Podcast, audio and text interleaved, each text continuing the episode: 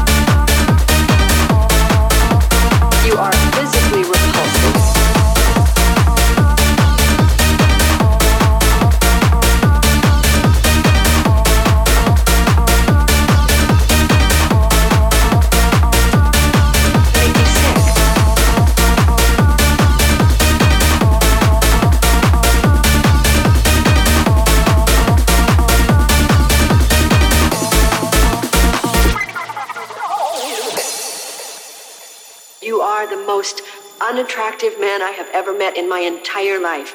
You have demonstrated every loathsome characteristic of the male personality and even discovered a few new ones. You are physically repulsive, intellectually retarded, you're morally reprehensible, vulgar, insensitive, selfish, stupid. You have no taste, a lousy sense of humor, and you smell. You're not even interesting enough to make me sick.